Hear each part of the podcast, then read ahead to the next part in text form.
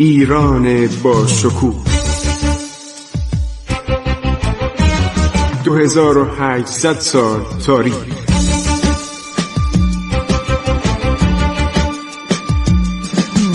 عبور از تاریخ.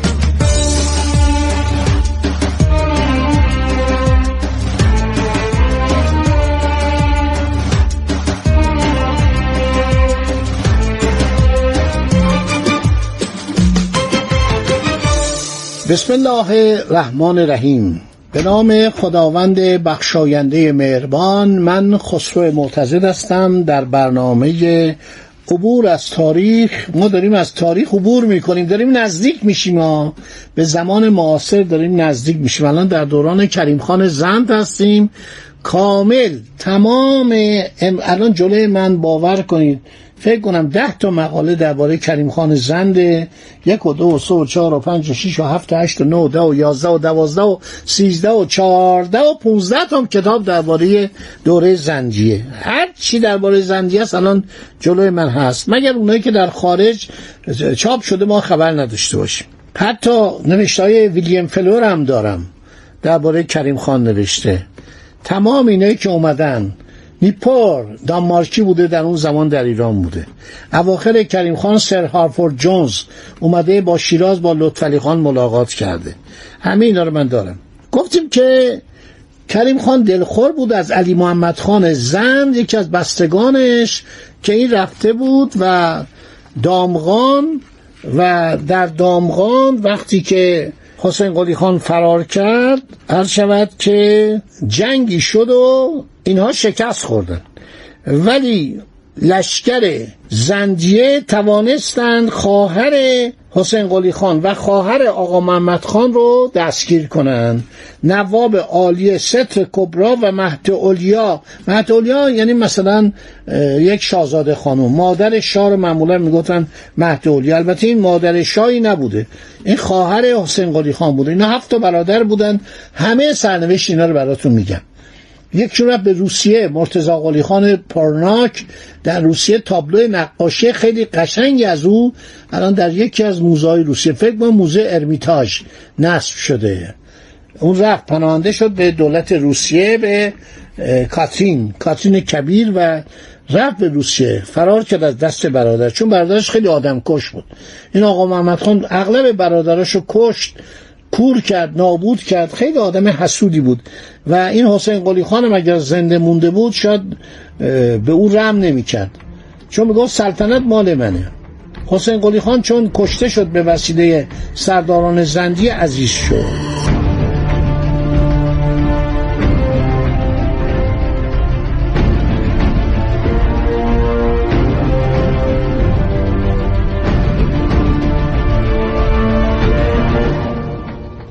کریم خان دلخور بود از علی محمد خان زن که از بستگانش هم بود. فامیلش بود. توجه می‌کنید؟ فکر کنم خواهرزادش بود. که چرا رفته با خواهر حسین قلی خان ازدواج کرده و او را آورده به شیراز؟ بعدم برای اینکه ادبش کنه گفت یه روز یه شیر درنده رو آوردن و قرار شد که کشتی بگیره. علی محمد خان اسمش بود علی محمد خان شیرکش. آن والاجا به شیربان باشی فرمود زنجیر از گردن آن شیر برگرفت. بالیجا علی محمد خان گفت تو مگر شیرکش نیستی؟ گفت چرا؟ گفت بکشش. عرض بود به یمن اقبالت به چشم خنجر بر دست راست گرفته با نهیب و صلابت رو به جانب آن شیر آمد. آن شیر به جانب آن شیرفکن جستن نموده آن دلاور به چابکی بر زمین خوابید و برجست.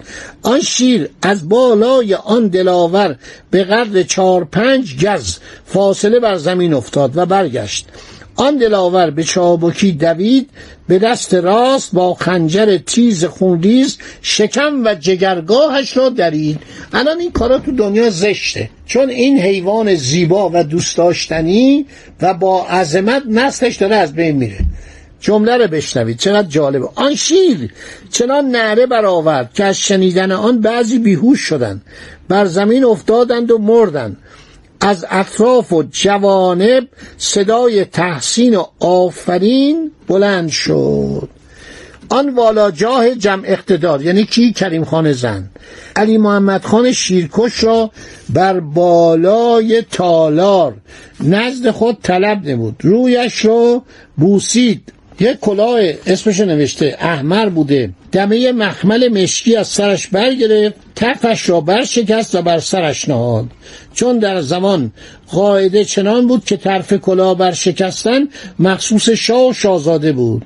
و بس کدوم مورخی انقدر قشنگ و کامل بنویسه. نوشته کلاشو میشکنه اون طرفشو میشکنه و بر سرش مینهاید. جناب مالک الرقاب حسب الامر نواب مالک الرقاب اشرف والای کریم خان وکیل و دوله جمع اقتدار فرمان حکومت دارالمرز. دارالمرز یعنی مازندران. گیلان هم می‌گفتن دارالمرز. دارالمرز مازندران را با اسب زرینگرا و خلعت فاخر حکومت به جهت آلیجا مهدی خان برادرزاده مرحوم محمد خان مقتول سوادگویی همون که حسین قلی خان کشته بودش. میفرستند و آن عالی جناب بیگلربیگی همه بلاد و قرا و نواحی و حدود تبرستان و مازندران با تسلط و استقلال گردید. بسیار رشید و دلیر و فهیم بود. در هر دهنه مستحفظین و در هر منزلی سخلوچیان یعنی پادگان. ژاندارمری مثلا. قرار و روز و شب هوشیار و بیدار و از همه جا آگاه و خبردار بود. حاکم تبرستان همین مهدی خان برادرزاده مرحوم محمد خان مقتول سوادگویی از خوف والاجا حسین قلی خان خواب و قرار نداشت. والا جا حسین قلی خان از وی باجی طلب فرمود. وی از روی مغروری و رعونت به کلمات ناپسندیده بیادبی نمود. جهت آن جهان سالار با کمال بیحرمتی پیغام فرستاد که من محمد خان نیستم. مرا محمد مهدی خان می‌گویند. اگر باورت نمیآید بلند شو بیا. والاجا یعنی کدوم والاجا حسین قلی خان. مانند شیر نر خروشید و آتش خشمش شده ور شد آوازه انداخت که به جانب خراسان می رویم با اسباب و لباس ترکمانی به مازندران آمد. با شش هفت نفر سوار و در شربتخانه آلیجا مهتی خان نهار تناول فرمود. شربتخانه یه جایی بوده که شربت و نهار و اینا می‌دادن چند اسب ترکمانی با خود آورده بود. به فروش رسان و گوش پیشخدمت آلیجا مهتی خان را بریده مانند شیر نر به سرعت بازگشت منو خیلی وحشی بوده.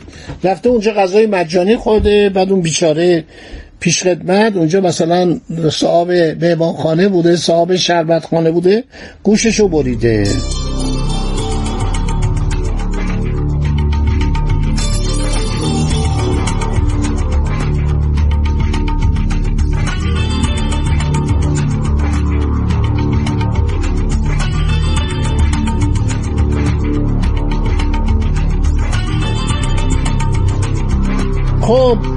آلیجا دنبالش میفرسته و هزار سوار دنبالش میاد که البته اقلاقه و وحشت داشت.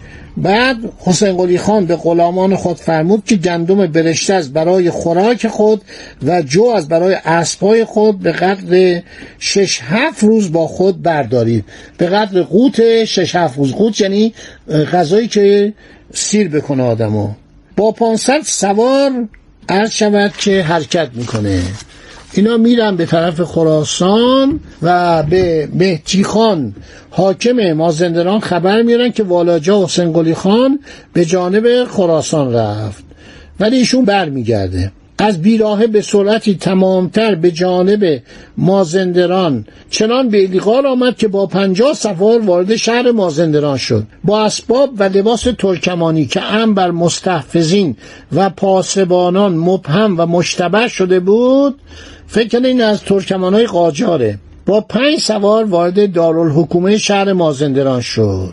در نیمروز که خانهای پرنعمت و ناز نهار مجلس آلیجا مهدی خان در بیرون مجلس چیده بودن این فامیل محمد خان بیگلربیگی بود چون اونو کشته بود شاه اینو فرستاد. کریم خان اینو فرستاد که جانشین اون بشه. در نیمروز که خانهای پرنعمت و ناز نهار مجلس آلیجا مهدی خان در بیرون مجلس چیده بودند پیش خدمت ها قلیان ها را از مجلس بیرون می بردن آفتاب لگن ها در دستشان بود. نهار که میخوردن آفتاب لگن و صابون می آوردن دستشون می شستن قاپوچی با گرز گران پیش آمد که والاجا حسین قلی خان را از داخل شدن من کند. این با پنج نفر ترکمن لباس ترکمنی. آن والاجا چنان شمشیری بر گردنش زد که سرش مانند گوی چوگان بر زمین افتاد و داخل شد. بعد نوشته اینا همه تعجب کردن و وحشت کردن و آلیجا میتی خان پابرنه از مجلس بیرون دوید رفت به طرف اندرون خانه. این حسین قلی خان خیلی شجاع بود. حالا نمی‌دونم دروغ هم میگه چون این با قاجاریه بوده دیگه. اواخر عمرش در دربار قاجار بوده. احتمالا خیلی تعریف می‌کنه. کمان برگردنش افکنده کمان برگردن حاکمی که کریم خان به مازندران فرستاده بود. کشیده بر زمینش زد و فرمود غلامان دستهایش را بستند. به تدریج سوارهای والاجا حسین قلی خان از عقب پیاپی در رسیدند. والاجا حسین قلی خان با جاه و جلال وارد مجلس شد بر مسند حکرانی و فرمان فرمایی شاهوار برنشست. خان پرناز و نعمت. خان یعنی سفره. این آوردن جلوش. هفتاد ظرف پر از کباب ها و حلواها و مرباها و تامها. در آن خان بود.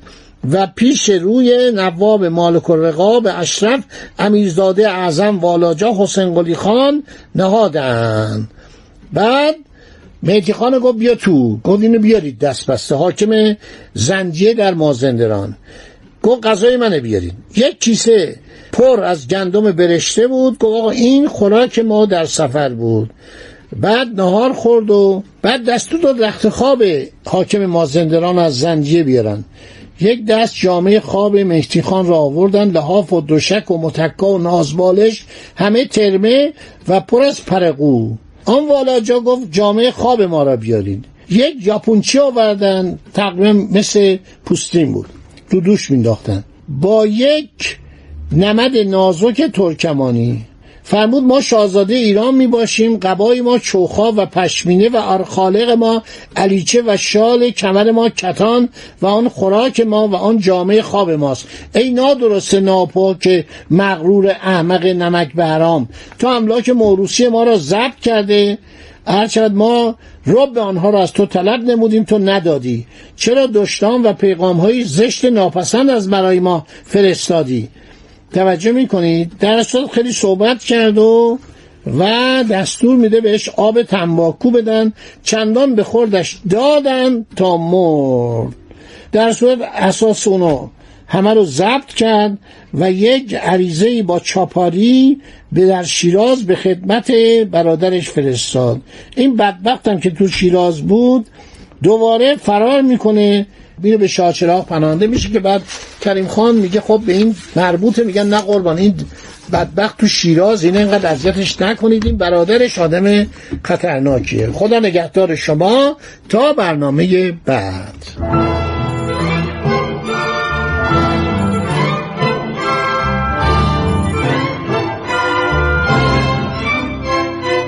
عبور از تاریخ.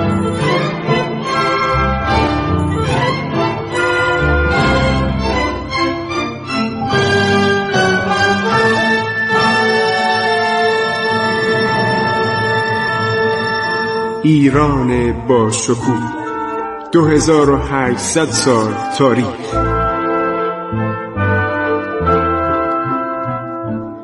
سرگذشت ایران ما به روایت خسرو معتزد